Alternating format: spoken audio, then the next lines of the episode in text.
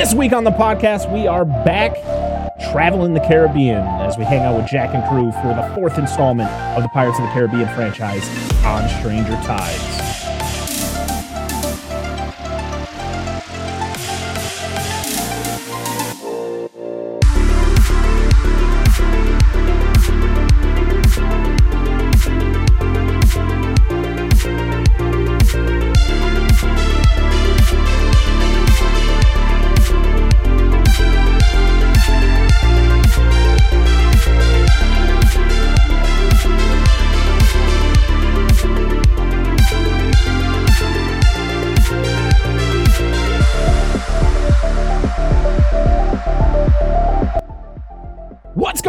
Everybody? Welcome back to the Dissect That Film podcast, where we dissect the good, the bad, and the ugly of your favorite films and film franchises.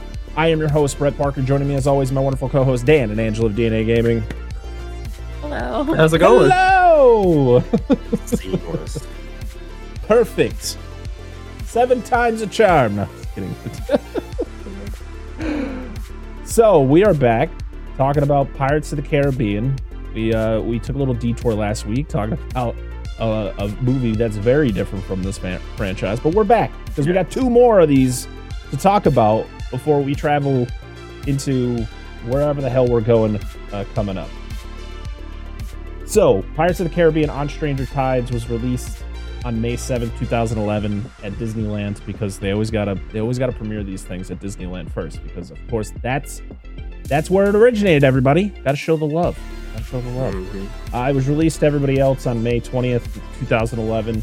Had a budget. So, Wikipedia, of course, you, you take it with a grain of salt. So, it says here, which is the first time I've ever seen Wikipedia do this, where it says budget. It says $410.6 million gross with a $378.5 million net. That doesn't make any sense. You're telling me this movie cost $400 million to make? I don't I don't think so. Uh, from what I seen, it's it's under two hundred million dollars because they actually had to spend less money on this one compared to the third one because uh of the two thousand and eight like market crash and all that, and Mhm. so they they really had to, I guess, not because like the last one was like over three hundred million dollars for the budget, so Mhm. which is crazy. So according to IMDb, the budget was estimated at 250 million. Uh, it made opening weekend made 90 million dollars, and overall grossed 1.04 billion dollars at the box office, becoming the second highest grossing Pirates of the Caribbean movie and the third highest grossing film of 2011. That's disappointing. It's very disappointing, especially when we get to our thoughts on this one. Um, but yeah, it was. This one was also written by Ted Elliott and Terry Rossio. We're not really going to go into too much detail on them. We've talked about them every single episode because they wrote all these movies, and guess what? They wrote the next one too. So They just need to hang it up and move on. Yeah, let's let's figure something else out, guys. Let's bring a different writer in, okay? Um, this though had a different director because Gore Verbinski. Uh, they didn't know they were going to be doing a fourth one until uh, Terry Rossio and Ted Elliott picked up the On Stranger Tides book, which was a book from 1987 that is a lot of the elements of this movie, you know, are taken from that book. Uh, you know, the whole Blackbeard storyline, the Fountain of Youth, all that stuff. Um, it's actually also the uh, influence behind the Monkey Island games as well. oh, okay, Yeah. okay. So yeah, I mean, I've I've I've never read the book, but I've heard good things, and I actually looked uh, at the synopsis of of the book itself. It seems like an interesting read. But we have a different director because Gore Verbinski was doing Rango and couldn't get out of that to to Mm. do this. They actually were, um, so it was Rango, and then he would do the Lone Ranger, and I guess they tried to like work it out where to push the release of the Lone, the Lone Ranger so he could come do this. Dan, what are you doing? I'm not there? laughing at you. I'm picking on my wife. If you, I'm like, I'm like, I whoever watched the video is gonna get it and watched us. I'm just like pretending like I'm smelling, like smell something horrible on my fingers, and she's shocked by it. It's because we just made barbecue and my hands still smell like barbecue, but I was trying to make it seem Well, like I mean, at least it smells like that and not something know. else. That's why I was doing it. no, I'm sorry. yikes. but on what you said, thank you. Uh, as you said, it was Gore Verbinski's his name, right? Yes. Because I don't want to fuck this up. Okay. Yes. So thank you, Mr. Verbinski, for Rango because it was a great movie. Yes, Uh, I wish you were here for this one, but we understand. but we don't want to thank you for the Lone Ranger because I never watched that. So Because Yeah. we don't have to. that's I- fair. it's, it's fine. Well, just. Um, but we yeah we got uh, Johnny Depp back. And This is one of the this is like the first Pirates of the Caribbean movie where Jack Sparrow is like the focal point. Like he is the main character. Where in the original trilogy, he was. I- mean, he was a big part of the story, but there was so many of these characters that were playing such big parts throughout the movie that he wasn't really the standout. Um, but also this just felt like a side. This was definitely just a side story. This really didn't have any Oh, connection slightly to anything other than like they'll they'll reference the Black Pearl, you know, reference certain things from the prior movie, but yeah, it kind of just feels like a episode of like the Adventures of Jack Sparrow. What's he doing now? Saturday morning cartoon or like Yeah, a made for. TV movie. Yeah. Uh, yeah. So, like I said, Johnny Depp comes back as Jack Sparrow. We got Penelope Cruz, uh, who uh, was pregnant this entire production. If you could not tell, uh, there was uh, she. A lot of her shots were very close up, and then any shot that was far, like kind of from a distance where you see her whole body, not her. Um, but she, I guess, signed on to this movie without even reading the script, and Johnny Depp, I guess, did the same. And this would be a reunion for Johnny Depp and Penelope Cruz because they actually were in the movie Blow together back in 2001, I believe, uh, which is a great. That's a great, uh, great movie. Never seen it, but heard of. Uh, Ian McShane is in this as uh, as Blackbeard, which um, I have a lot He's of things. Blackbeard. I have a lot of things to say about uh, him. Uh, Geoffrey Rush is back as Barbossa, and we have Kevin R. McNally coming back as Gibbs. That's kind of our core returning cast. Was was McNally, uh, Geoffrey Rush, and Johnny Depp. Those were uh, the core. Uh, the Johnny Depp and McNally were have been in all of them. So as as of right now, I this I've and this is a movie like I had I remember seeing, but like there's just like recently seeing it, I'm like remembering certain things. I'm like, oh, that a lot of these guys aren't in this movie. Like a lot of the people that I thought were in all the movies, yeah, they're not in this one. There's a lot of missing pieces in this movie, and the reason behind it is kind of dumb. Oh, well, I mean, in movie, I thought there was. Is there is this like on screen reason or behind the sc- scenes? I don't know. I didn't really look into that. Uh, I just know, like, based on the story that Barbossa Oh. tells about how yeah. the events of his situation happened, It's it's a Mhm. it's a weird one. Uh, this one was an hour and seventeen minutes. It's the shortest runtime for a Pirates of the Caribbean movie, which Yep. is still too long. Yep. Because this felt the two hours and seventeen minutes, And then some. which is crazy because we just we just talked about the longest Pirates of the Caribbean movie, which almost was two hours and forty nine minutes, and it didn't feel it. So, yeah, this is um at the time this was one of the most expensive movies ever made. I guess, like I stated, the estimated gross or estimated budget was 250 million, but I guess with all the the effects and all, and then they also shot this in 3D, as as I have my 3D copy of of it back there. Uh, I guess it was close to 400 million dollars. So I guess when I was saying like, oh, that can't be right, that can't be right. No, I guess with all that bloated, just extra shit that probably didn't need to happen. I, here's my thing: movies like this don't need to be in 3D. And to be hmm. honest, 3D is such a it's a, such a terrible gimmick that we should have figured out didn't work very well when they started doing it in the 80s And the 50s. and the fit I mean to be honest, probably the 50s was probably like that decade where it probably worked out the best. Like, guys, this shit ain't to pan out. yeah, and then they ca- yeah, and then it came back. This was like the time because like Avatar came out two years before this. That was a big deal in mm-hmm. 3D, and to be honest, that was probably one of the best movies I've seen in 3D because of the fact it's not actually live action. It's kind of it's it's all CG, so it the effects just look better. Live action movies like this, they just don't they just don't need to be that way. All right, I'm not. I don't need to go see Pirates of the Caribbean 3D. Why do? And then you might ask, well, why do you have the 3D copy of the movie? Because I'm an idiot, and I always bought the dumbest versions of movies. You know how many 3D movies I have that I've never watched in 3D because I never had a 3D TV. and they were we more probably- expensive than the actual regular versions of them. Oh yeah, they were man. Gotta make that dime. Golly. Yes, I made poor decisions in my movie buying back in the day. Uh, pff, been there. But yeah, I mean, so this was the first Pirates of the Caribbean movie that wasn't shot in the Caribbean. Uh, a lot of uh, Caribbean islands they used in the prior three movies. This one was filmed all in Hawaii. Mm.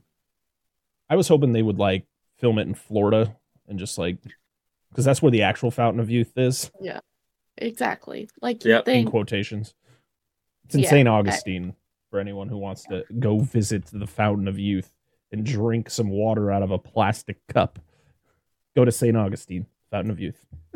I just want to go into the Everglades and like steal invasive species. That's what I want to do when I go to Dude, Florida. I follow a guy on TikTok who does that. He literally just like walks through the Everglades to try to find Burmese pythons, and I'm like, all right, man. That's I just want to go. you go and you bring back a snake and you're living by yourself. I thought you like snakes. I'm not living with a python. I'm not a python. I mean, I just want to like this isn't supposed to be here. You have no rights because we made them. We patented them. I don't care about. I about. just want to make a Jurassic Park reference. I don't have the fucking shirt on. Come on, it's Jurassic Park too. As we're recording this, it is the Well, 30th thanks. anniversary of Jurassic Park. So Yeah, we didn't watch it, so stick it to the man. Not we're yet. not conformists. how dare you? We're gonna watch it when we do the thing. That's when we're gonna When watch we it. do the thing that we haven't recorded yet. That's what I said. We do the thing. Yep. I'm Yeah, being vague. So the actress who played Syrena, the mermaid, uh, Astrid, I'm gonna I'm gonna try my best to pronounce her name. She is uh, Spanish. Uh, Astrid Burgess Fresbe.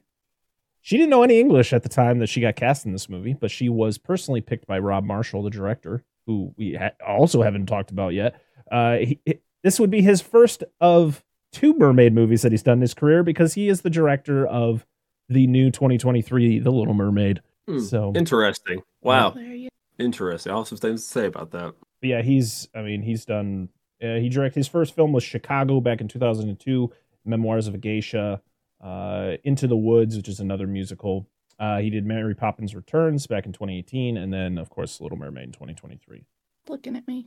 How did this dude? Listen, I don't even like musicals. How did this motherfucker do Chicago and then do this and then do Little Mermaid? I want to know, like, it's like, like, I don't know. I don't. Mary Poppins. not even Mary like- Poppins Returns was pretty fun. I enjoyed that I never- movie. I- They should have just made it like all those other movies, just the Revenge of Mary Poppins. She goes back and starts killing delinquent children. I mean, fuck. You There you go. There's an idea. Whoever makes that movie, just say, "Hey, I got that idea from fucking dissect that film." That's all we want. That's awesome. well, yeah. So yeah, that's uh that's that's that's it. There's really not a lot we can talk about with this movie, like behind the scenes. Um, but so let's talk about our thoughts on this movie before we jump into the plot. So let's start. Let's start off with Angela because she just she looks like she wants to say something. Tell us Her all about it. Mountain Dew Zero Sugar. They should have just stopped with the third one, not done this one, because it did not feel like I know, I know, money. I can't hear you get for all this money. But it did Hi, we're not Disney. We like money. Yeah, uh, yes, that that's the only reason. It did not feel like a pirate movie to me. Not like the, you know, Yeah. what the first three have been. Like it could have been its own. It could have been its own entity by itself, and it would have made more sense. It just, I don't. I did not like Penelope Cruz in this, and I love Penelope Cruz. I did not like her character. Like, you don't know your dad, then you like your dad, then you don't like your dad, then you like your dad, and then you're like, Yeah, her journey was very confusing. Fuck. Very confusing. especially like, at what the end, are we doing here? like what the fuck? Like where what? No, we'll get to it at that. I do like, uh, I did like Blackbeard, just because I like Blackbeard, the story. Um, I don't know how I missed. Well, I probably fell asleep. No, Yeah, Th- this was one of those that I fell asleep because it was boring.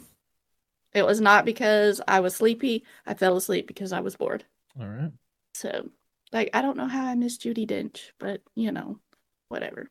She was just like real quick Okay. though. She was just, yeah, I mean- I, I put her in my notes. I I forgot. I was like, wait, is that Judi Dench? That's what I Dang, thought when I Judi saw. it. I was like, what are you "What?" doing here? But yeah, I I just thought it was unnecessary. All right. Jen has things to say. This movie was the epitome of just mediocrity.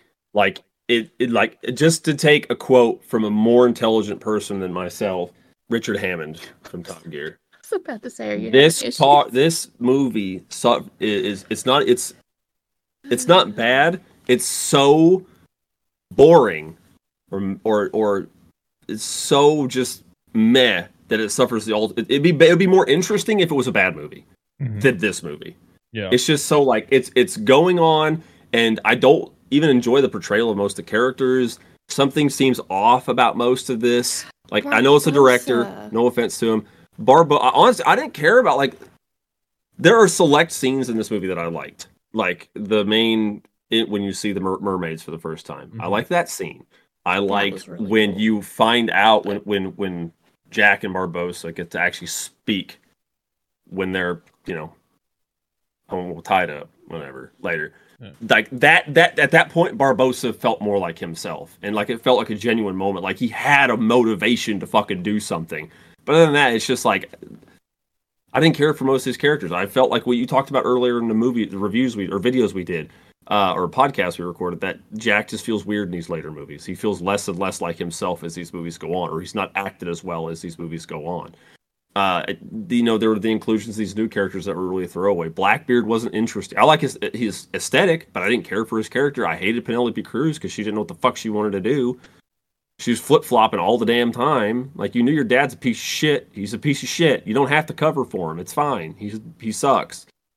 Uh, even when he fucks you over, he still sucks. But anyway, it's just that that's it. And then I didn't like Blackbeard like as his thing. It's like unlike other magical or enhanced characters or mystical characters, he just he's got a sword and his ship does magic. Why? Because he's Blackbeard. There's your explanation. Like most everything else was told because of oh, there's this old tale of this. Yeah. There was nothing. Blackbeard was a bad pirate. He kills other pirates. That was your explanation. Yeah. I just Also, where Yeah. the fuck was he? Like, we heard nothing about Blackbeard in the first three movies, and if he is Nope. this much of a bad pilot, like if he is as bad as he's supposed to be, why does no one talk about him? Why is there not even a mention of him as like, especially when we literally the last movie was about a bunch, like literally all the pirates from like all over the world, like joining together. It's like maybe yes, maybe he's the outsider because he does his own thing, and he is probably the you know seen as like the most ruthless of the pirates. But I, to be honest, I I said it in the first episode that we did on Pirates of the Caribbean. Uh, I called this movie. I knew exactly where this movie was going to go. I like I said, I'd never read the the On Stranger Tides book, which is what this movie is slightly based on. Um, I I just I literally said after I, after I watched At World's End, I was like, the next one is going to be about Blackbeard, and they're going for the Mountain of Youth. As soon as that trailer came out, that's what it was about. I was like, okay. damn you called But also, I did a. I've read a lot of books about pirates, and Blackbeard was like one of the most interesting pirates, like real life pirate. Uh, Yeah. and he he only died when he was like 35 years old. He wasn't very old, and then you got Ian McShane, who's like 60 and I'm I'm just very Yes. confused. And I was like, maybe if they explain to me. So the whole thing is, so in real in reality, Blackbeard gets caught, gets beheaded, and then his head is like put at the bow of his ship as kind of like a warning to other pirates, um, th- which they make mention of in this movie. Like Jack actually, it's like a, a something that you if you you could blink and miss the line where he talks about that. And it's like, well, maybe if Mhm. they explained maybe because he has like the zombie crew, maybe he was able to someone was able to like reattach his head and all that, and then he aged, so it's like way later because like he so, so in in reality he died in like 1720, close to 1720, and this takes place in 1750. So, I, I mean, I just wish there was some sort of explanation of like, is did he get beheaded? Is this like, and like this is just kind of some sort of magic that brought him back? But now there's some prop. It's so confusing Mhm. and so uninteresting that I yes, this was one that I got bored watching because cer- certain performances just weren't there. Like Jack is not as weird as he usually is. He's very he's very like straight laced for a lot of stuff, and then you get Mhm. like moments of him being, you know, Jack. the old Jack. Um, Gibbs is not in this enough. I like Gibbs Nope. a lot, and they just kind of throw him away.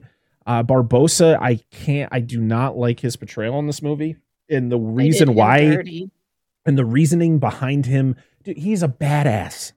Barbossa's a badass, and he is a badass at the end of At World's End, which is my favorite portrayal of Barbossa. I liked him Mhm. in At World's End more than I liked him in Curse of the Black Pearl. Mhm. But this one is like, I get the, I, I, I guess them tying it all together of like why he is the way he is in this movie. It, it's fine because it, they at least they connected it, but the reasoning is just lame. Like, oh, Blackbeard, he's the he's the worst of the worst. I was like, you just, you literally helped kill the f- J- Davy Jones, who was like the undead like pirate who literally could like travel anywhere and not die and I'm just so confused at this whole thing. And yeah, like his his power is he's got a really thick ass sword and he ooh, ooh, which you know what? The scene is really cool. But also sometimes Ian McShane just looks like he's half asleep doing this Yeah, performance. care He, just is like I'm getting a big paycheck from Disney right now. Penelope Cruz, to be honest, even though I'm not a big fan of her performance, she seems like she cares more than anyone here. She's putting 110% Yeah. into her performance, but but yeah, it's very confusing. Where are you going with this, lady? Yeah, I what think are her- we doing here? her, her and Gibbs, like even though Gibbs wasn't in much, she felt like Gibbs. Like Yeah. he didn't feel like odd, but like I don't know. Here's the thing about Pirates of the Caribbean, especially the original three. The side characters are so good. Mm-hmm. Every and it's like you got Jack Sparrow and then you got everyone around him are so interesting. That's what keeps you engaged for these huge run times. Like I said, Mhm. almost three hour movie, and I am so engaged in At World's End Mm-hmm. from beginning to end because every character is interesting to me. Even though you know we All have our them. gripes with our with like you know Will, I didn't wasn't a huge fan of Will, but uh, but he was still an interesting character. The side characters here, they're trying to recreate some of those like interesting side characters, but they're just not doing it for me. There was that one guy, I think his name is Scrum. hmm Um, he is like the new like guy who will be he'll be in the next one too. Spoiler alert. Um, yeah, it's not that big of a deal. And then you have like I called him Bible Boy for the whole movie because I could not I did not hear his name until the mermaid Oh. said it, and I was like, oh, yeah. Philip, okay, but he was Bible Boy to me um, he wasn't interesting. Uh, the mermaid, Syrena, just could care less. I like the mermaid scene of all the, uh, you know, the attack scene, but the whole thing, I understand what they needed her for and all that, and like things made sense, but they also were just like it didn't. I just don't care. I just, Dude, my I just don't care. I, I like the actually the one thing that I one thing I really enjoyed was what the Spanish did at the end of the movie. yeah, I didn't expect that. I was like, yes, give us something in like different. I was not expecting that. Yep. So I was like, good for them. But yeah, I agree. but yeah. Black. Oh yeah, th- this. Oh, go ahead. I'm just saying Blackbeard's just not an intriguing villain. I mean, he should have been so much cooler. I feel like they Yeah. could have cast someone else or just like given Ian McShane more to do in this movie. He doesn't do anything. Yeah. He does the sword thing once, he does the flamethrower thing, and then he just doesn't do anything. Yeah, the flamethrower thing's done He one time, and then it's ship, never brought up again. the Queen Yeah, Anne's he has a Revenge really is possibly my favorite ship, other than oh, the the Flying? Dutchman. Flying Dutchman. Uh, I love the Flying Dutchman, but yeah, the, the Queen Anne's Revenge is awesome, and the Well, story this- behind the actual Queen Anne's Revenge is awesome. I was gonna say this movie is. I'll, I'll go back because I want to state this real fast before I forget. Um, this is the one movie that of, so far out of all of them that I ever like. Is this movie over yet? Yeah, I was Like the was other ones, there. like you said, they just go like because they're compelling films. This one are just like Can we can we stop? Cause when I when I fell asleep, I was like, "Gosh, it's got to be almost over." I'm like, I'm I'm like, had like forty five minutes left when you fell asleep. I think. but then when I woke up, I'm like, "It's still going." Yeah. Like, come on, and I don't feel like I missed anything. Yeah. Like, it went from one thing, I woke back up, and I was like, "Oh, "Okay, well, oh, here we oh, go." Oh, the Spanish are here now. Yep. But yeah, I mean, I, I I remember. I mean, I remember liking it a lot more when I first saw it, and I, I like I said, I didn't see any of these movies in theaters. I always waited until they really. I don't even think I saw the fifth one until like a couple years after that came out because I was just so disinterested in this franchise after this movie. Um, but yeah, watching it recently, I'm just like, oof. This is a this was this was a rough watch. This definitely, I mean, it had its good elements. It's definitely not one of the worst movies I've ever seen. I've seen way worse. I still there are fun parts to this movie, but another thing I want to make big it doesn't look as crisp as the the last two. Like it just it it seems like we were going back, like they were on. It, it- there were times where they looked like they were on sets. Yeah. Yeah. And sometimes I feel like you have to try to make it so it doesn't look like that. But there are like moments where you're like, this is 100% a set.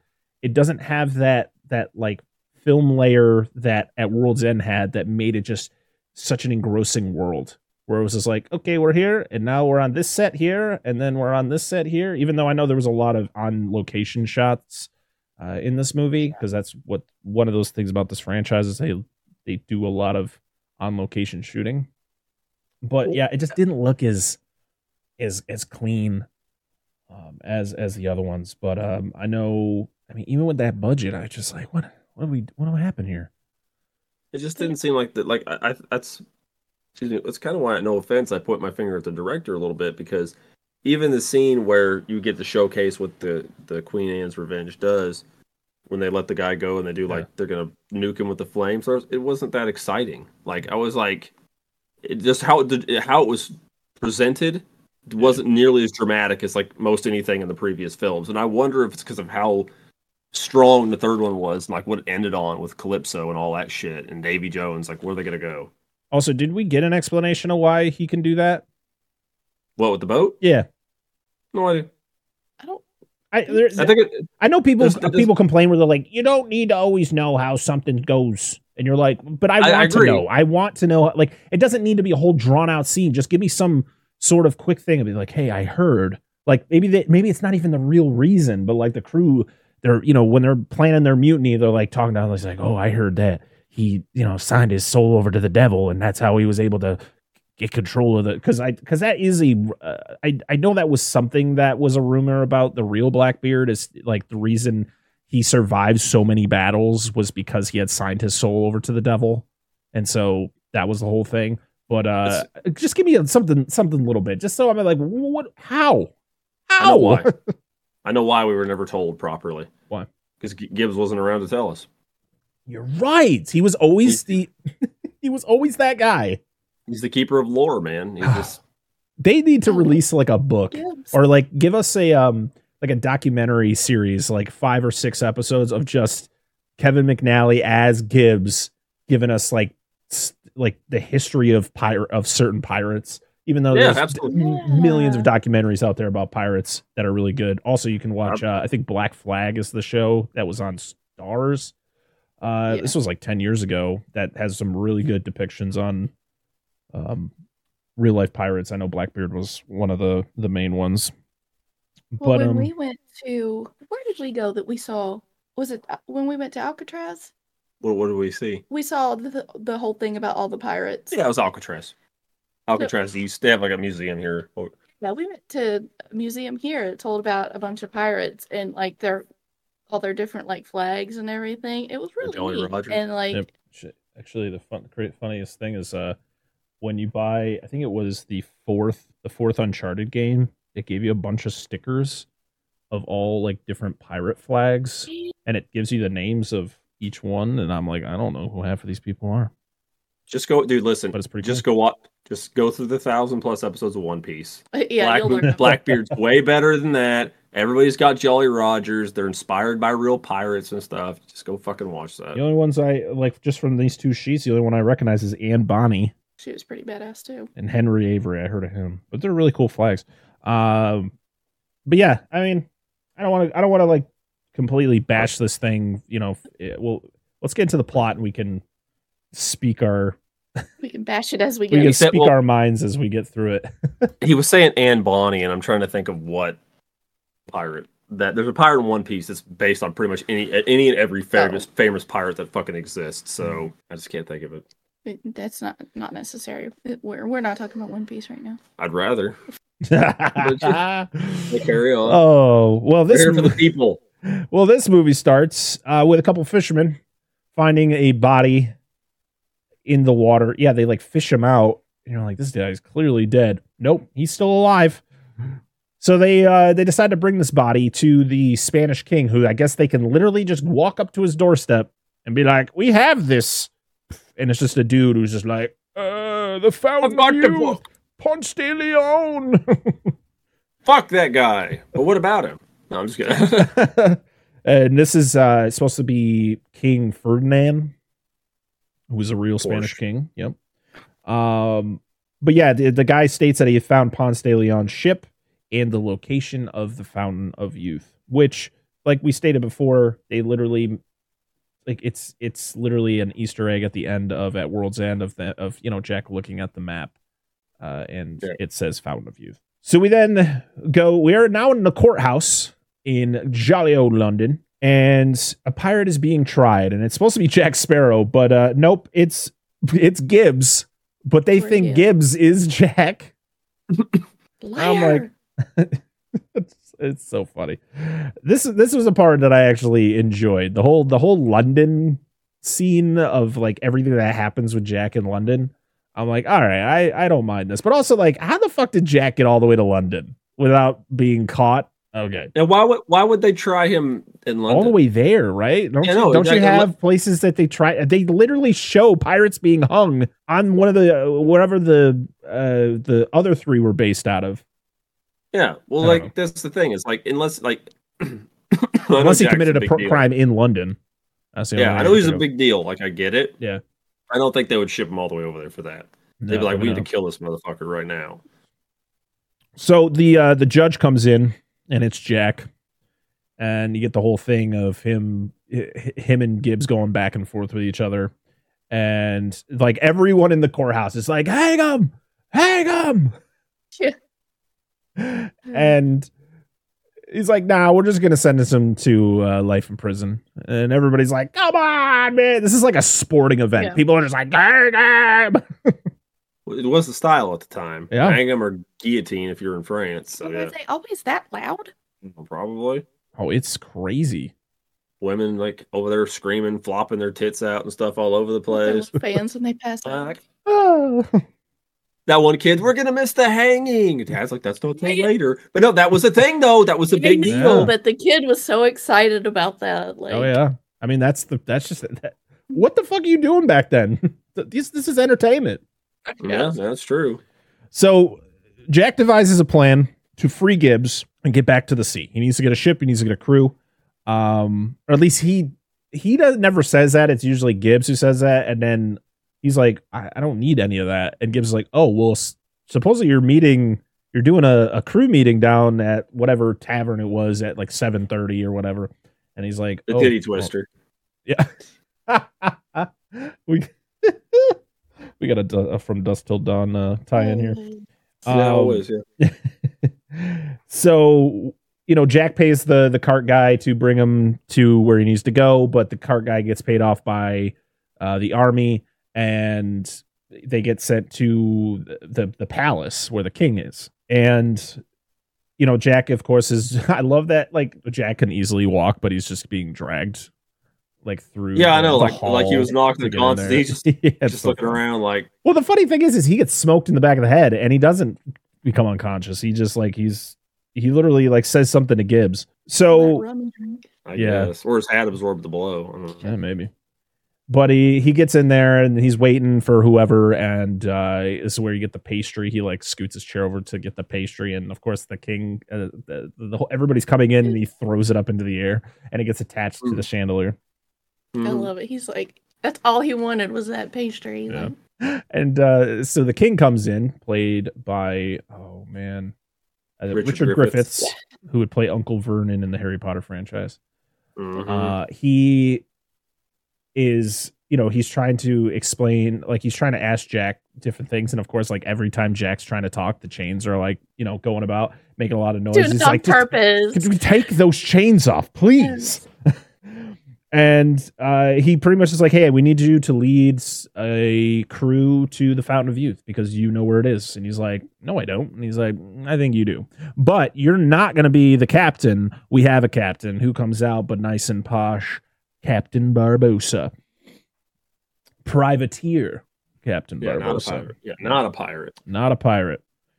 And this is where he explained, like he's got a peg leg now, and he set, tells you know Jack quickly that the pearl is has is gone, and this is when we get a very long escape from Jack, which to be honest is usually the bright spots of these movies. Is Jack's like, so he does. It's not as simple of him getting loose and like jumping out a window. He's got to like climb up to the chandelier. He's swinging. He does this and that and all that stuff. He gets his pastry, eats it, goes down, fights a couple guys, comes back, blah blah blah. Then he finally, you know, like gets outside. This is don't forget when he when he hits on Judi Dench. Oh, I know. That's my next note. Oh, sorry, I apologize. Carry So he, yeah, he jumps onto a carriage, gets in there, and who is it but Dame Judi Dench? And it looks like he's going, he's going to gnaw on that ear, but actually he steals her earring. But she's all like, "Oh boy, Give me some of that oh. low, but I don't know how I missed her though. because I thought that part was hilarious. I'm like, is he whispering something to her? And then she's uh, like, oh, oh, she was like, she was like, oh my goodness, She got. I need to change my weird. knickers when I get home." All seventeen layers. Oh. Yeah, is that all? Like, what the fuck, dude? Oh goodness. Um, we get a horse and buggy chase, which is so fun. It's it's literally like what? it- What's a car chase in 1750? horse and buggies. Yeah. See, that's that is exactly what I I thought about. And then um all I could think of when he gets on top of the two is the one movie where the guy's on top of the trucks and they start going. They go to separate. I was yeah. just I was just waiting for him to have to do a split. I'm just waiting for the headless horseman. Like we're on Uh, movie. Yeah, no, We've done this here. before. Get It out of was here. better the last yes, time. please. yes. And this is when, yeah, he gets like he jumps off the, the carriage, and there's one guy back there who's gonna who's gonna shoot him, but who saves him? But dear old dad, Captain Teague, Mhm. again played by Keith Richards. He just looks so rough. Oh, he's looked rough for like forty years. I saw them drugs. I mean, clearly, I mean, I'm not going to advocate for drugs, but clearly, whatever drugs Keith Richards and all of the Rolling Stones, Ozzy Osbourne, whatever they were doing, clearly did nothing to them. Well, Just what- made them well, look a think little rough. I think Yeah. it's you just you go through it and you eventually reach a threshold where you've had so much. It's just the same as Yeah. embalming fluid. It just keeps you alive. And forever. before anyone gets pissed off that we're talking, that we uh, just said that, I do not advocate for doing drugs. Don't do drugs. no. No. They're bad. They're bad. It was just that whole There'll be that one. There'll be or that one not person who hears us say that, and I'll be like, one star review. It was all the hair bands from Yeah. 70s, 80s. They're They all so fucking alive. Yeah. Like what the hell? I know. And they have been through some shit. Yeah. So uh, Jack and Dad they have a convo about the fountain. Um, they talk about how there's a ritual that needs to be performed. Jack really doesn't know the the the ritual, uh, but he's told that there are two chalices that are on uh, De Leon's ship, and he's gonna need those. And of course, they like share a drink. I love when he like turns around um, to look at something. He turns back, and his dad's gone. His dad's Batman. I was just gonna say that. Um, so yeah, we then go into you know Jack goes into a room and he meets another Jack, somebody impersonating him, and this is when we meet Angelica, played by Penelope Cruz. Um, I guess they had some sort of pretty intense relationship back in the day. um, which just uh, this is one aspect of it. I was like, this goes on too long, and we get too much information that goes nowhere. Seems to be a common trait in these movies. Yeah, I guess they almost got married. That was the whole thing. I don't Oh, know. God. And uh, I was like, "There's not. You cannot convince me in any way, shape, or form that that that Jack Sparrow is ever considered getting married. This would just be. This story was. Oh, go ahead. Sorry. Oh, no, he would have been no. married, but he would have like never come back. He Oh, would have yeah. sailed away and never Yeah. come back. Two things, because I got to get my quote in. First off, the whole concept of somebody going to marry someone that you wouldn't think would get married and runs off was done way better in the newest Puss in Boots film. Like, yes, way fucking better. yes. Secondly, thinking back to the Dame, Dame Judi Dench scene, I don't know the technical term for this, so I need our audience or any of y'all to chime in. If when a dude gets worked up but nothing happens, it's called cock teasing. For a woman, is it clam teasing? what the?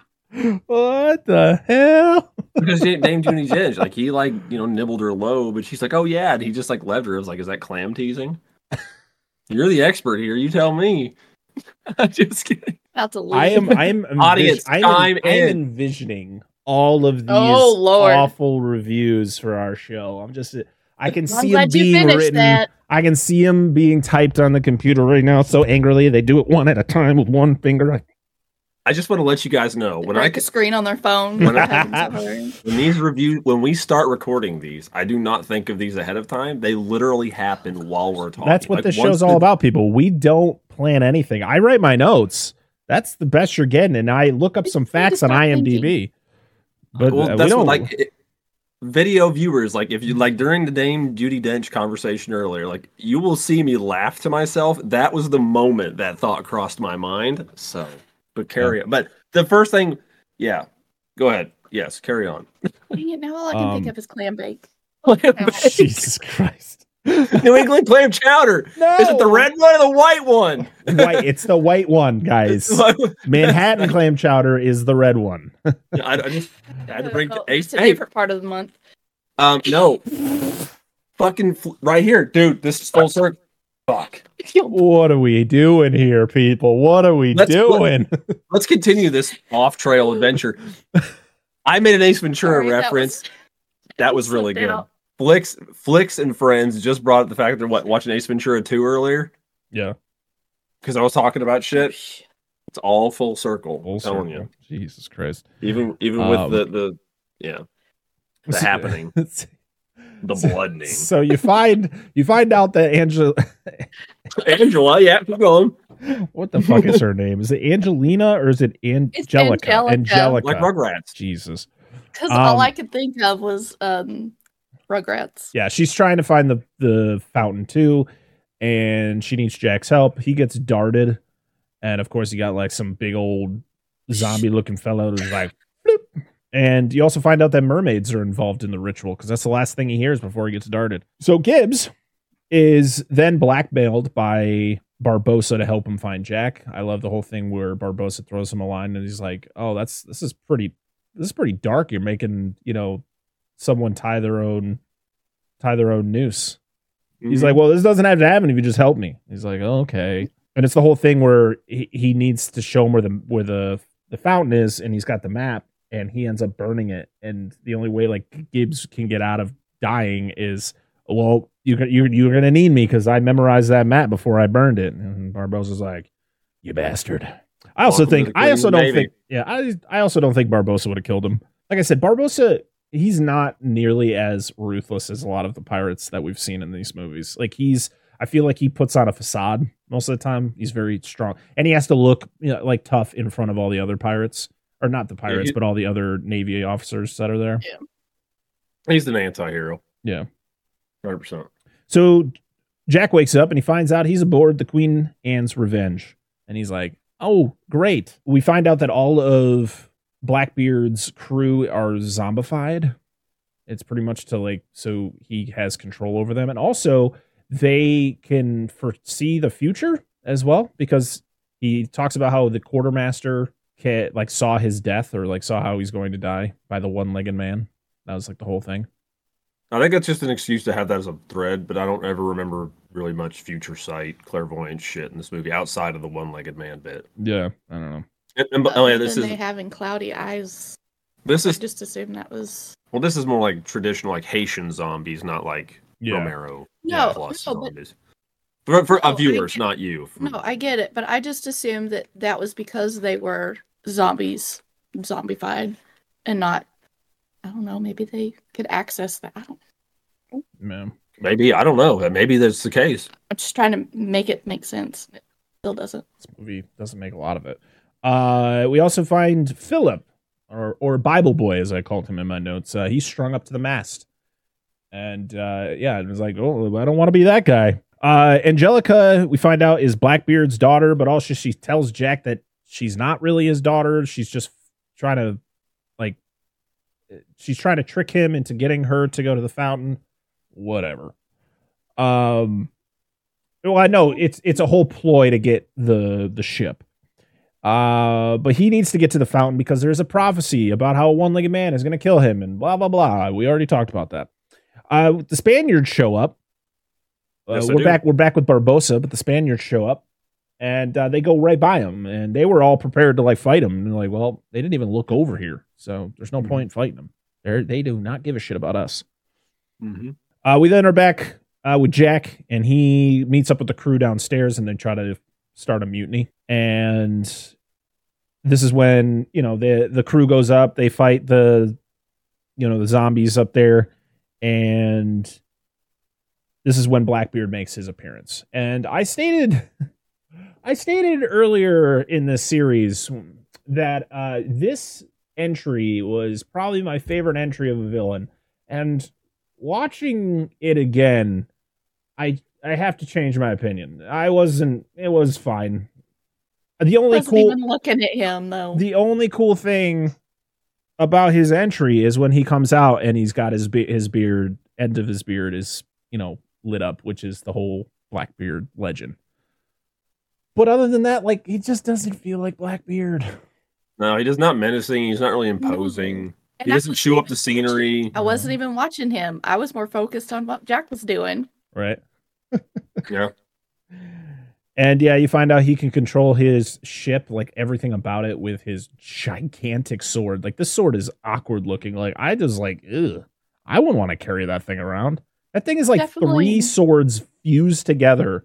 It's so wide. It's definitely one of those. It's like, ooh, how heavy is that? Yeah. Like that, you couldn't wield that easily. So Philip is cut down, and he stands up to Blackbeard. You know, he throws all of his re- religion things at him, and um, this is, and then Jack is also spared. But then they just they kill the cook because he was the one who was supposed to be on watch, and so we get this whole thing where, well, for one, all the crew gets like wrapped up in the lines on the ship, and you get that whole thing um, which to be honest is kind of cool. I kind of like that whole thing where like the the ship comes alive and it attacks everybody, but no one dies, Mhm. which I think would have been a more interesting thing. Uh, but we yeah we see the the the cook gets put on a little dinghy and he starts rowing out and I guess uh, Blackbeard has a gigantic flamethrower at the end of the ship. So cool. No, we only see once. Yep. Yeah. At least with the you know with the Flying Dutchman and those triple cannons on the front, we got to see those a bunch of times. That Yeah. was cool. And when he brought forth the kraken and he had Yeah. the big. Like, Well, actually, no. This is it. We do get to see this one more time. The flame, and it was used better in the scene than in the Oh, the yeah. later scene. Uh, but yeah, he uh, the guys you know barbecued, and uh, everybody's watching and all like, oh my god, Blackbeard, he's so scary. So uh, Blackbeard and Jack they have a conversation about the fountain and uh, Angelica, and you know Jack's trying to be like, she's not who you think she is. She's not really your daughter. Blah blah blah. And this is when also Blackbeard has a voodoo doll of Jack that he can that he kind of uses to carve like a emblem on his chest. I was like, that also does never comes back. Nope. We're then back with Barbossa and his crew. They're a little wary about Whitecap Bay because this is where all the mermaids live, and this is scary. It's like we don't want to go there. There be mermaids, and not the ones that sing on rocks. But they sing, Just not on the rocks, okay? It's just like, not on the "Oh." rocks. So Yes. yeah, I just love the one guy who's just like, every man for themselves, and just jumps off the side of the boat. I'm like, Everybody's like, man overboard. Barbossa's like, fuck him. yeah, I, I would have been the same way. I'm like, what? Do you- no, you're not coming back on. Screw you, buddy. Yeah. At least if you're gonna bail, do it closer to land. Right? Where are you going? I guess he would just rather die floating in the ocean than die by mermaids. So Jack and Angelica, they have a weird, seductive conversation on the boat where they're like rolling all over each other, but talking about the ritual to the fountain. And Mm, um, yeah, you you know they talk about the fact of like they they were so close to getting married, but Jack, you know, left her, and I'm like, oh, we don't need this backstory for Jack. It's not interesting. So she then brings him to a room and shows him the black pearl. It's in a. It's, like why is it in a why is it in a bottle? how does and we also don't get told how this works. They're just ships in bottles. No explanation of why. Is that is that something that Blackbeard can do? Why is Blackbeard just in this movie? Never explained in any of the prior ones. I think it would have been really cool if he was at least mentioned in some sort of passing about like mm, Blackbeard. Beware of that guy. They could have they could have even mentioned him in in the last one when they were talking about all of or was it the last one where they were talking about all the pirates meeting Yeah. or whatever. Yeah. They could have just said, "Oh, he, you know, he denied the request or whatever and he's Right. just doing his thing." they were Like they could have even just mentioned him like that just to know that he's a part of this. Yeah, that's what I thought. I was like, what about Black? Like when they were talking about needing more help. What about Blackbeard? Like, nah, he'll kill us too. Blah blah blah blah. Because Yeah. obviously they said he attacks other pirates and doesn't give a shit. So yeah, Yeah, like they could have just brought him in just in passing as a yeah that's all they would need. That literally that like couple throwaway lines. and that You either do it or you don't. Also, Monkey Jack's in there in the in the I bottle. saw him. He's Twice. so scared. He's even scarier in miniature. I like that line. She also states that she's the actual daughter of Blackbeard. I was like, what are we doing? And uh, they then have arrived at Whitecap Bay. Um, they go to the shore. There's this really cool old lighthouse that they go up to, and it's been uh, you, the, the cast of light. It's all from more like whale oil, Mhm. and uh, I like the whole, you know, thing with them. You know, activating it, and then you got the crew that are on that's on the boats because they're supposed to be the bait for the mermaids, and you get the whole backstory about mermaids, the fact of like, yeah, they'll, you know, drag you in, seduce you, and then they'll literally attack you, drag you to the bottom, and eat you. I was like, okay, Mhm. that's pretty cool. It's uh, you don't really, I don't think, I don't know. Something hot to, you know, state it in the comments, but I don't know of any other movie where mermaids are like evil like this that came out before this. Um, but I like the mermaids. I like the, the what they do with the mermaids in this. Like they're not like the Little Mermaid mermaids or Peter Pan or like any of those. These are like these are they're they're animals. You know, imagine the conversation between the the different like pirates and stuff. Like, yeah, dude, mermaids are horrible. Like, oh, they can't be that bad. Yeah, they'll suck your dick off. Well, that doesn't sound terrible. No, they'll suck your dick off. Like, oh, Wow. that's Oh. entirely different. That comma makes all the difference. so yeah, the Scrum has to sing to lure the mermaid in. The mermaids sing as well.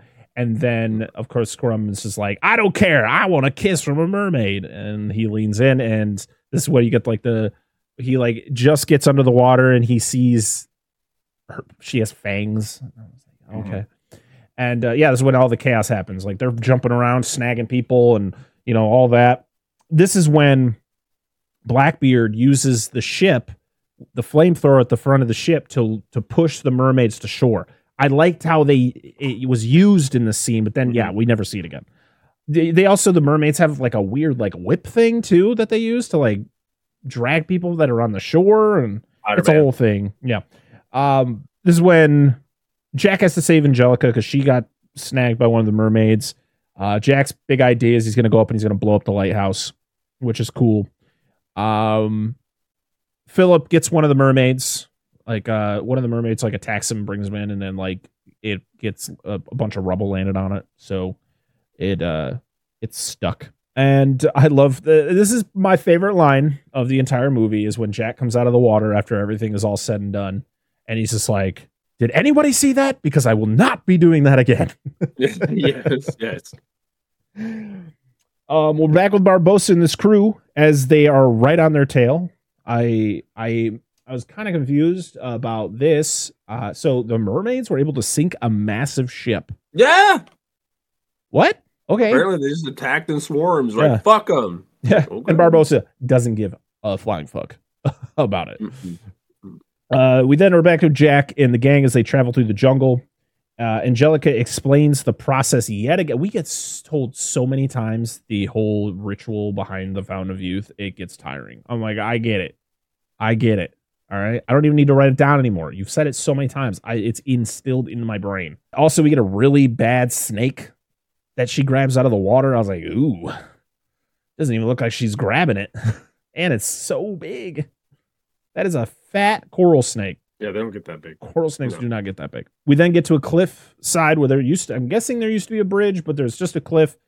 Jack is told he's got to go down. Angelica tries to to do it herself, but then you get the whole thing with the pistols. It's like the Russian roulette with the different pistols. And it's a whole thing because it's one of those things where you constantly are seeing that Blackbeard doesn't actually care about her. He's just using her as a, a leverage for the end game. And so you get the whole thing where, you know, he Jack finally goes and he's and she's like, You weren't really gonna shoot me, were you? And he's and he kind of just blows it off. Yep. That's what we talked about. There's so many of these. We're just Yeah. like, dude, come on. They're trying to get us to care about the relationship between Blackbeard and Angelica, but it's like I don't care at all. Like she just is here to I don't even know why. Um Barbossa collects some poison dart frogs, which uh this actually go leads into something that's actually a interesting. Yeah. We then And see he has a hobby now. Yeah, Apparently, I love it. he's, He's a got the, herpetologist. the, the frogs in the jar. Yeah, he calls them he calls them poison toads, and I was like, no, that's not what they are. that may be just slang they use. Probably, yeah. Uh, it probably sounded cooler to say toads for uh Geoffrey Rush in that awesome accent he uses It instead of been. frogs. Um, Jack finds the Santiago. It is literally embedded into the side of a mountain, and so he's got to go up there. And I love how he's he's like he's talking about it. He's just like that, that's the uh, Santiago, the uh, El Ponce de Leon ship, and he turns around. He's like, oh yeah, there's no one here. Yeah, yeah. Little on the nose. I like Mhm. it. So we then find out as we go back to so uh, the mermaid gets caught by Philip, well, sort of, uh, but the the rest of the crew they capture the mermaid. They got a carrier in like a glass case, which was mentioned earlier in the movie. It was like, hey, what's that glass case for? And it, you kind of don't really get told the reasoning. Um, but the the case crashes and so she spills out, but and then because she's on land, she can grow legs. And I was like, she didn't even need to give her voice up to Ursula. All right. was I like, know. wow. Just throw her in the middle I of was the like- jungle. I was like, did I was like, did did Ariel ever even try to just flop on land and see if her legs grew? no, We uh, that- we wouldn't even had a movie. fucking Trident Gun wouldn't let her. It's like nobody can go on land. fucking, you ain't got no damn legs. Crazy thing to, to connect it all, right? So Penelope Cruz is married to Javier Bardem, who plays King, King Triton. Is it Triton? Triton in Little Mermaid? Uh, and he directed both, and of course, uh, this movie and The Little Mermaid are directed by Rob Marshall. Javier Bardem will show up next week as the Ah. villain of the next Pirates movie. So Well, there you go. there you go. Uh, so yeah, so um, Philip in the Mermaid talk, and he names her Syrena, which I guess is just Spanish for mermaid.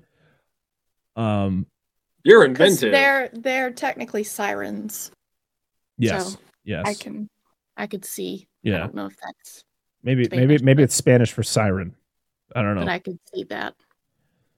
So Jack and Barbossa they meet on the Santiago. I like the whole thing where the ship is like unbalanced, so they have to like, you know, the, Yeah. the ship keeps rocking back and forth. So they like they hang out in Ponce de Leon's bed with the body of Ponce de Leon, who's Mhm. and uh, it is pretty cool. It is pretty creepy though when he like when Jack goes to take the map and the head turns. Yep. Don't touch the map. Touch the map, and then he puts the map down. The head goes back. You're like, oh, Yep. Yep. Yep. all right. And they find out that the Spanish have already taken the chalices. They already got their did their thing because they're not there's no shit. Like they're not doing all this extra bullshit that all these pirates are doing. They're just they're they got a plan. They're going here, Yep. doing this, this, this, and they're good. Yep. Um, so Jack then joins up with Barbossa. We then go back and uh, Blackbeard. He's just so mean. He threatens the mermaid for a tear, and she won't cry. So he kills Philip uh, to try to get one, and still nothing. Uh, Jack and Barbossa they get the chalices uh, from the Spanish. They go into like one of the camps. They they steal the chalices, but they get caught. We find out Philip is alive. I don't know how, but he's alive. He got darted. Oh, that's I It, just- right. it was the guy that killed him. with, Put the, right. put the dart on. yeah, voodoo okay, on that's right. I re- remember him taking that out. But yeah, And he- it looked like he cut his throat. Yeah. yeah. So he goes back to Syrena, who's tied up, and tries to untie her and blah blah blah. But then, you know, she starts to cry, and it was kind of a whole ploy. Thing. Like, you know, it was the whole plan. And so, Mhm. of course, Syrena's mad at him because she thinks that he screwed her over. It's Joey the whole thing. Much stronger. Mhm. Mhm. And Yeah, uh, Monsters Inc. would have taught you that. and Blackbeard just plans on killing her anyways. Like the the spot that they go to, it's got all the the skeletons of of dead mermaids that they tried to use for the the ritual. Yep. So Jack and Barbossa they are tied up after getting caught by the Spanish. Um, Barbossa's peg leg is actually a keg full of delicious rum. Um, but also Yeah. this is where Barbossa spills about how he lost the pearl. Uh, pretty much, it's just like uh, Blackbeard is ruthless. Like that's the whole premise. Is like Blackbeard came in on us. There was no, you know, option for parlay. There was nothing. He just came in, and um, you know, he's. I guess this is why none of the crew from the Black Pearl is in this movie. Is because technically, I guess they're all dead. Um, and yeah, like, and of course, I guess a line wrapped around his leg to the point where he had to cut off his own leg to save himself. And then the pearl gets put in a bottle. And his his whole reason behind joining the king's navy was to do exactly like he doesn't care about the fountain. He just wants to kill Blackbeard. Yeah, I'm it's like- a means to an end for him. I'm That's like, all it's it is. it's okay, I guess. It ties into it. Um, and you know, Geoffrey Rush, I I can never complain about watching him perform. Um, he did some of his better acting of this movie in that scene. Yes, absolutely. So Jack escapes up the tree. We also I I do like the new the music that they they do in this. It's like the the regular pirates theme, but it's got the guitar like the Spanish guitar playing in the back. Yeah. uh, which is uh, really well done. Uh, who was the performer? Uh, Rodrigo and Gabriela were the the artists who added that little Spanish flair to the pirates theme. And Hans Zimmer came back to do the uh, do the score. So that's pretty cool. So we then see um, that Barbossa gets set free by his navy guys, and then Jack. I like the whole thing where Jack like rounds up all the Spanish, the Spaniards, and they just like ties them up to a tree. Yeah. So Jack gives uh, Blackbeard the chalices, and Gibbs has to use the compass to get to freedom, and then you don't see Gibbs till the end of the movie, and I'm like, well, okay, cool. Yeah, because like- he makes that deal with him. He's like, you can have the chalices under these specific conditions, which are really simple ones. And apparently, I don't think Blackbeard. He's like, is that it? yeah, Like, he's like he thought the- he thought he was gonna wager for more Yeah. than what he did. Yeah. and he which is which obviously Jack has a plan, but it seemed like kind of like, all right, Gibbs, you get out of here, get get to safety, you know. Mhm. So he's like, here you go, dude. So as Jack is walking through the jungle, he notices that the water at this point is is going up. It's like doing unnatural things so that he knows exactly where he needs to go. Uh, I love it when they get into the cave and you got the one guy who picks off this one small piece of a stalagmite, and then another one like falls and impales the guy behind him. Yeah, yeah. no, Whoops. stalagmite is that the one on the floor or on the ceiling? That goes on the floor. Or is it Stalagmite stalag- is on the floor. Stal- Stalactite stalactite. is on Because I always remember it stalactite is top, stalagmite is bottom. Because G. I'm gonna blame my phone for that because I think I tried to put tight and it's changed it to might. So I'm blaming you, phone. I, I always remembered that. I read it in a book and I was like, ooh, I haven't forgotten it since. So I love it. Like Jack tries to do the thing where he like puts the two chal slams two chalices together and it doesn't work. And then, um, you know, of course, the entire time Penelope Cruz's character is just like, "Do you even know what you're doing? Do you even know what it is?" And I'm just like, "Can you please just step back for a second? Just let me do my thing." And then he notices it's got the words on it, and uh, it says "Aqua de Vida," and then I put "Living Living de Vida Loca," Yeah, the fountain of Hey, youth. All I could think was In-A-Gadda-Da-Vida, and I was like, In a no, god that's of wrong. freedom, baby. Ball, ball. That is wrong. What does that song even mean? Not even the artists know what that song Iron, means. bu- Iron Butterfly, dude. Listen, it was an episode of The Simpsons where Bart passed it off as a church hymn, and they all sung it in church. uh, I, the first time I ever heard that song, side note, is from Freddy's Dead. Uh, the what sixth entry in the Nightmare on Elm Street. it's one of my favorite ones. First time I heard that song was on the radio because I grew, grew up listening to music like that. So It was Freddy's Dead, and probably I think it was in an episode of Home Improvement. nice. Probably. Um, so yeah, so the w- when they get into the Fountain of Youth, when they find it, they get in there, which the whole process is, um, like when he reads the the words, the Aqua de it like opens up this like water portal that like sucks him in. Yeah, I that's how you get in. this That's weird. because of the one little, the little um water droplet that goes up. But then you got him climbing on the shoulders of this dude. It's so awkward. You're like, he's definitely not climbing on his shoulders. Yeah. Like you can see, you can kind of see it off to the side. I'm like, yeah, they could have just not shown that at all. So they finally get they get in there and the music changes and it sounds very Danny Elfman. I felt like I was in a Tim Burton movie for a, for a bit. I was like, this music just sounds so Tim Burton like. Like it. Like where where are we right now? Did did Hans Zimmer take the day off and Danny Elfman was like, I'll fill in for the day. Jack just opened a door. It was He weird. went, to he went to a different tree. yeah, open king. Oh, the Fountain of Youth door. Yes. so um bar yeah and then barbossa shows up out of the shadows. And it won't be the f- it won't be the first time or the last time that this shot is done. And yeah and uh, you know he says his things about how he wants revenge on uh on blackbeard. And so they start to fight. Had to stay behind though because you know not everybody was able to get in. Yeah Yeah, there had to be somebody left behind. Somebody had to be left behind. Like, I'm Like, not how did everybody? Paige, Hell, hey, How did everybody find this? those X amount of people that were left behind. Like this guy's here, and then everybody else showed up. I'm like, They what are you doing here? Like, I'm just waiting for everybody up top, man. Yeah. So yeah, the uh, everybody's fighting. I like how Jack tries to get it so it's just Barbossa and Blackbeard fighting, but then was Yeah. ah, we're gonna fight. And Yeah. So that all happens. Um, Philip gets sliced open and he just runs away. Little like, all right, bye, Philip. Your character is kind of pointless.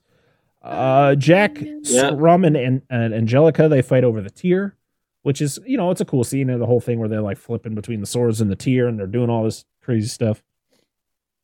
And then we go back to Philip who releases Syrena, and of course she like she just bolts away, and you're just like, yeah, she's just mad. She's mad. She doesn't want you, Philip. You're just gonna have to get over it. She needs to go eat her pint of ice cream Yeah. and yeah, cry yeah. You and watch she- her sappy movie Yeah, and just leave her Um, alone. and uh, you know He's you can see the hurt in his face. out. He's just like, I saved you. What did I do? I didn't I'm so do hurt. anything wrong. Syrena, And he go back. And he just looks down. He's like, oh, so that's what a liver looks like. and just follows him. Oh god. So then the Spanish show up out of the shadows. It's literally the same shot as we saw Barbossa and his crew, but it's the Spaniards coming No out. one suspects the Spanish Inquisition. Like seriously, they got in awful quick. Like They is did. they just roll the fuck up. Did they like jump? Band, Like banners and glow sticks or everything. something? You know the king didn't have to do shit, all right? I, oh, well, of course he didn't, but he brought a lot of people. Well, because they're all well organized. They got this shit figured out. Like, pfft, They just they're like, here, jump. So yeah, so they the the Spanish come in and they, you know, they think they're they're going to be using the Fountain of Youth, but instead it's like no one should ever use this, and they he smashes the the chalices, throws them uh, to the side, Yeah. and then makes Yeah. his uh his crew destroy the fountain. yeah, because it's no one can grant eternal life but Yeah. God Himself. Yep. Uh, Yeah. so which Definitely is, not what? Not what I thought was gonna happen. No, it was like because they brought up about them being Catholic earlier, which was true. There was before, I think it was before that before what this film there was an attempted Catholic uprising in Britain, but obviously that failed miserably. Uh, so yeah, so they don't like Catholics apparently. Yikes! Yeah. Uh, so Barbossa gets a stab in on Blackbeard with his poison lathed sword. As he mentioned earlier, he just wants Gotcha, to drive bitch. that poison poison sword into his heart. Um, and then of course Angelica comes over to pull the sword out and slices her hand open. I was like, "How do you pull a sword out? Wouldn't you just pull it by the hand? Whatever." Um, Even Jack tried to stop her. yeah, he's like, "Don't "You're fucking poison," and he's like, "Why are you grabbing the blade? What's wrong with Yeah. you?" Hello? It has a handle for a reason. It was. It, I mean, it's just my it's a plot, you know. you As gotta- good as a sword fighter as she was, because she could fight against Jack, not saying that he's the best, but she fought against him Yeah. and she grabs the blade. Like, what? Yeah, Makes you would sense. you would think that like you could have done this differently, like when she's like, you know, goes to take the blade out of her dad, like she gets hit by somebody else because somebody and Right. she ends up cutting herself by uh, like out of Yeah. accident. That would have Yeah. made more sense than how she did that. Yeah. Makes It's like she's never seen a sword before. Yeah. Um so yeah, they're both dying. And so Barbossa then takes Blackbeard's sword and it takes his crew and just gets the fuck out of there. Well, he he got what he needed. There was no Yeah. point for him to be there. He's like, "Fuck you, bitches. We got what we wanted." yeah. Yep. Bye. So Jack then has to find the chalices, which Syrena just shows to say? S- Syrena just shows up with the chalices. She's like, "Don't waste my tear," and he's like, "Aye, aye," and takes them, fills it up with the the little bit of drop of water coming from the fountain that he can get. Drops the tear in one, and then brings it over. And of course, it's supposed to show you how how evil and egotistical Blackbeard is. He tells him the rules, and you know tries to even tell Blackbeard like, you know, wouldn't you want to, you know, you can redeem yourself by saving your daughter? And he's like, fuck that, and takes the cup that he thinks has the tear in it. And then this is when we get a Jack moment, like the Jack we all know and love, where he walks away and then goes, oh, maybe it was the other way around. And of course, Angelica gets pissed off and Which makes no sense. No, no, and then but I mean we get a really cool. I really like this effect of um, the water from the fountain coming out and like surrounding him and like just breaking him Yeah. down to his bones. And I like the whole It's thing where he's like shot. reaching out and it's his skeleton hand and he just, just collapses. he's just a desperate piece of shit. Yep. I'm just was. surprised that nobody like tried to take his ring or something. Like, Oh yeah. Sure. Oh, you know Jack was. I would have looted that body right after. Come on. Um. So yeah. So we then the next this the way they shot these scenes are weird. I, does it just take? How long was the journey from the ship to the Fountain of Youth? Because it A feels like. Barbossa got back to the ship after Jack put Angelica on the island. I was like, what? All right. So yeah, so yeah, Jack puts Angelica on one of those lonely uh, on one of those lonely islands, um, and gives her the pistol with one shot.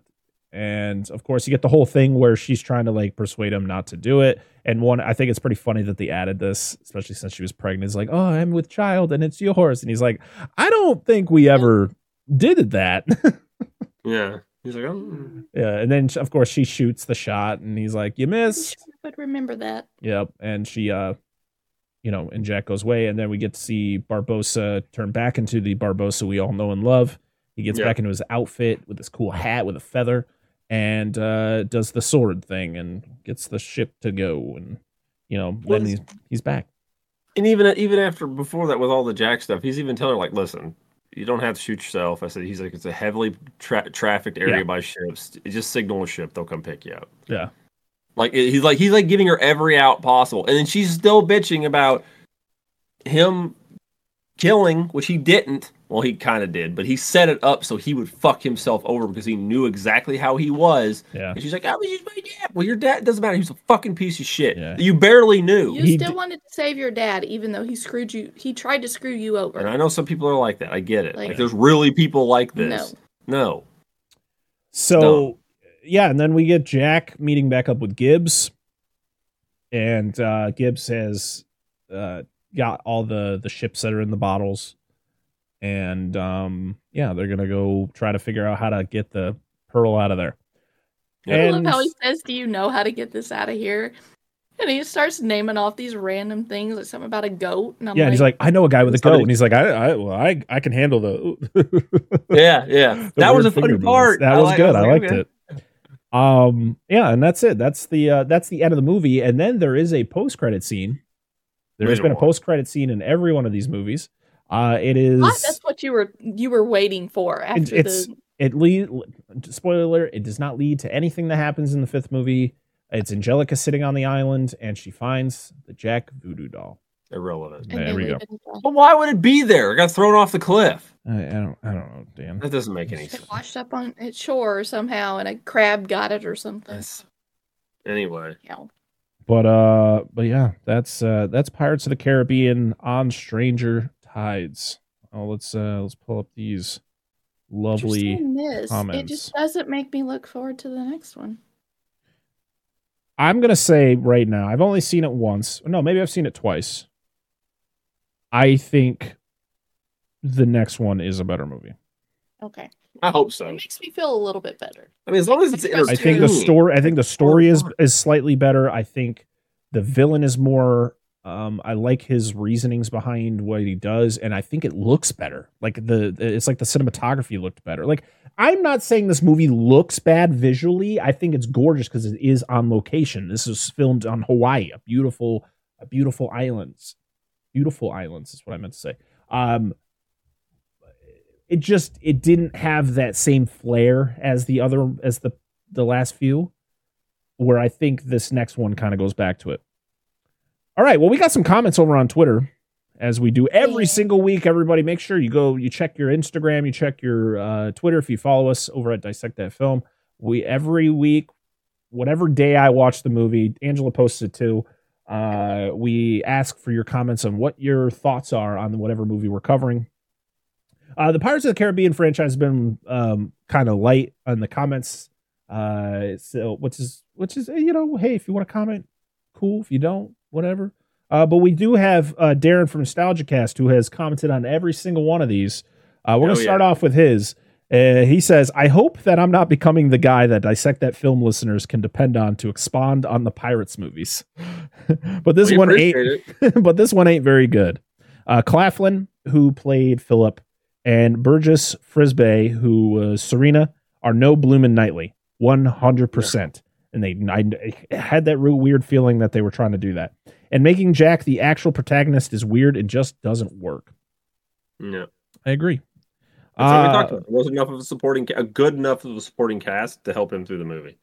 Our next one is from Bill Reed's Bad Reviews, who says the first three are absolute treasure, full pirate pun intended, and everything after that I just forgot. I feel like most people did.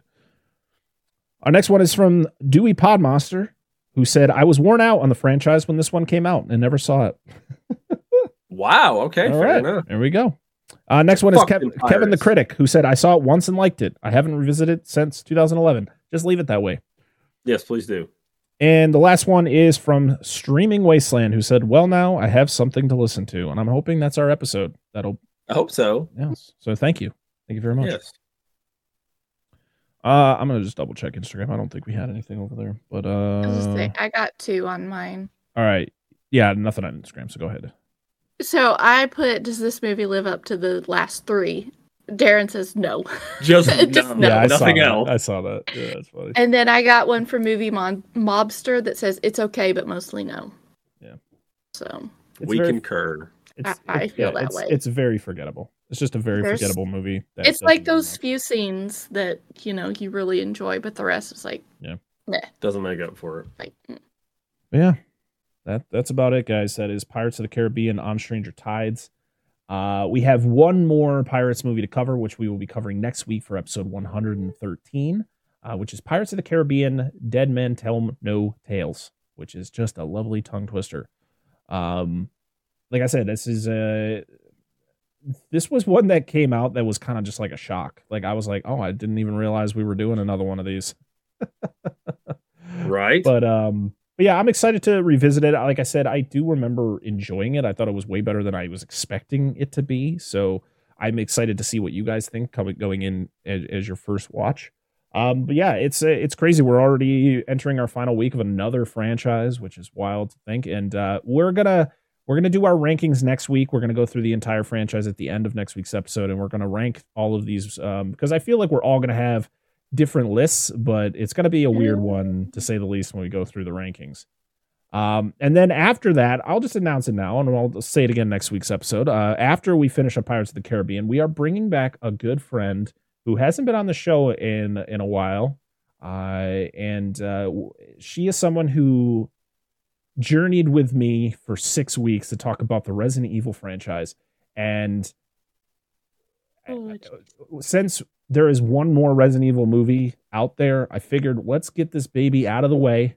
And there's no better person to bring back but our good friend Leanne, aka Piggy, uh, because when it when when I think of Resident Evil and talking about anything Resident Evil, well, we got Dan. I know Dan's a big fan of Resident Evil, but Piggy Piggy was uh, the, the person that we brought on the original for those original That's it. movies. So I'm excited to bring her back for for this and to have her back on the show because I think the last time she was on was for Child's Play that we did for our first round of Halloween movies in 2021. So it's been Gosh, it's it's been a long time since bit. we uh since she's been on the show, but I'm very excited to bring her back. Uh, we'll talk about it again next week at the end of next week's episode. So, and then um yeah, it's just we got a lot of stuff going on. Hope uh, if you guys haven't yet, make sure to go over to our Patreon, check it out.